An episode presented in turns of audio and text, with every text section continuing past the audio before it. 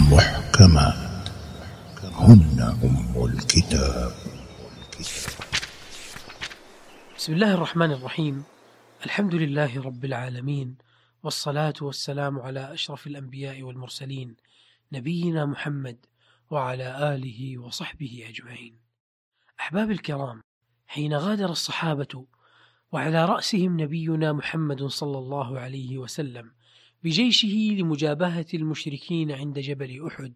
أمر النبي صلى الله عليه وسلم الرماة من أصحابه بأن يعتلوا الجبل الذي يعرف اليوم بجبل الرماة. ثم قال لهم صلى الله عليه وسلم بعبارة واضحة محكمة إن رأيتمونا تخطفنا الطير فلا تبرحوا مكانكم هذا حتى أرسل إليكم. وإن رأيتمونا هزمنا القوم وأوطأناهم فلا تبرحوا حتى أرسل إليكم. لقد كانت هذه العبارة جلية واضحة المعنى لكن الرماة لما أروا النصر والغنيمة تناسوا هذا الأمر المحكم فانتهت المعركة إلى هزيمة قاسية على المسلمين. بسبب ذلك فقد أهل المدينة كبار رجالاتها بل وشج وجه رسول الله صلى الله عليه وسلم وكسرت رباعيته وأدمي بأبي هو وأمي صلوات ربي وسلامه عليه. حديثي ليس عن تلك الغزاة ولا عن عبرها وعن شجونها وحزنها وإنما أضرب مثلا يصور فظاعة وشؤم مخالفة الأمر المحكم من شريعة الله. عباد الله إن طرف هذه القصة فيه إشارة إلى حقيقة أدلة التشريع فإن من الأدلة آيات واضحات محكمات وآيات متشابهات قال تعالى هو الذي أنزل عليك الكتاب منه آيات محكمات هن أم الكتاب وأخر متشابهات.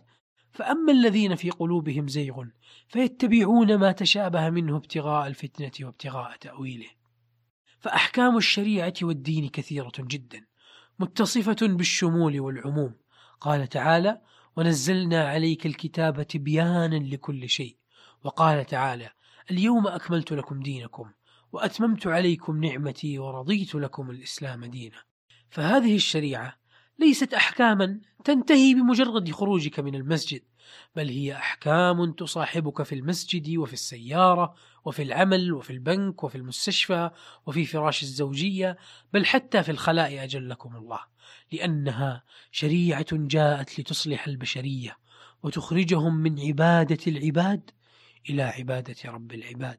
والشأن في أي قانون حينما يصدر من مشرعه أن يكون واضحا بينا. ولعل من أبرز ما تعانيه القوانين اليوم سوء الفهم. لكن شريعة الله جاءت على صفتين. الأصل من هذه الصفات أنها محكمة واضحة بينة.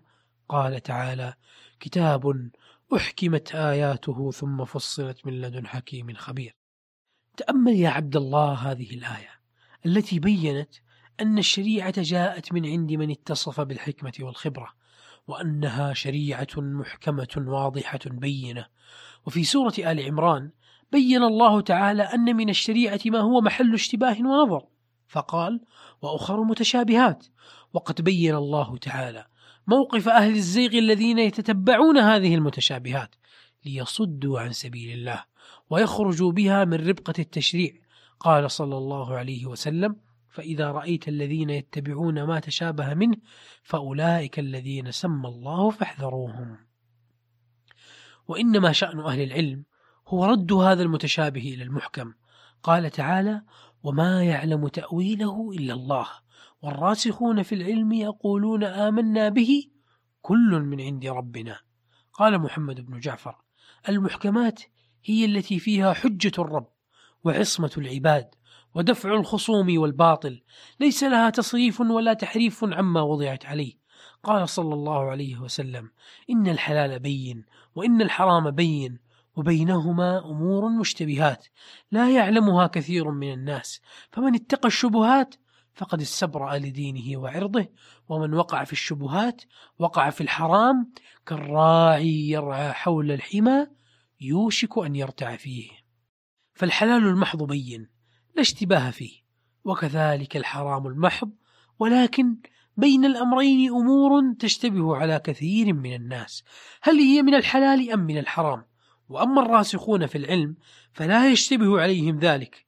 وفي الجملة ما ترك رسول الله صلى الله عليه وسلم حلالا إلا مبينا ولا حراما إلا مبينا.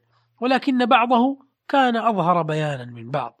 قال رسول الله صلى الله عليه وسلم تركتكم على بيضاء نقية ليلها كنهارها لا يزيغ عنها إلا هالك. وقال العباس عم رسول الله صلى الله عليه وسلم والله ما مات رسول الله صلى الله عليه وسلم حتى ترك نهجا واضحا وأحل الحلال وحرم الحرام ونكح وطلق وحارب.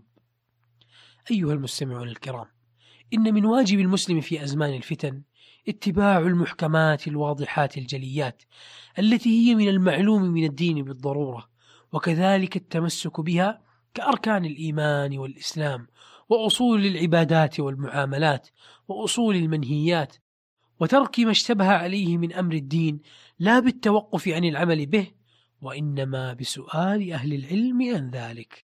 وعليه فإن من أوجب واجبات العصر.